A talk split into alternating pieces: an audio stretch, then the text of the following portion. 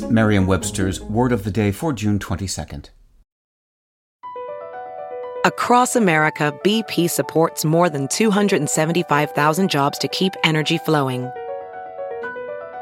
Jobs like updating turbines at one of our Indiana wind farms and producing more oil and gas with fewer operational emissions in the Gulf of Mexico.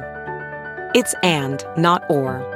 See what doing both means for energy nationwide at bp.com slash investing in America.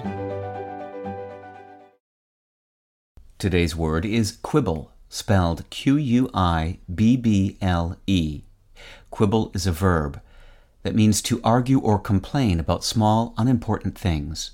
The word can also mean to evade the point of an argument by making trivial or frivolous objections.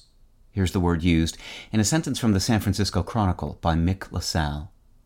The outfit is a smart movie, maybe a little too smart for its own good here and there, but let's not quibble. The word quibble is most familiar as a verb, but it can also function as a noun, meaning an evasion of or shift from the point, and a minor objection or criticism both forms of quibble, settled into English in the mid 17th century, presumably, though not definitively, as a diminutive of a now obsolete noun, quib, meaning quibble. Quib, in turn, may have come from a form of the Latin word qui, meaning who, a distant relation also of our word who. With your word of the day, I'm Peter Sokolowski.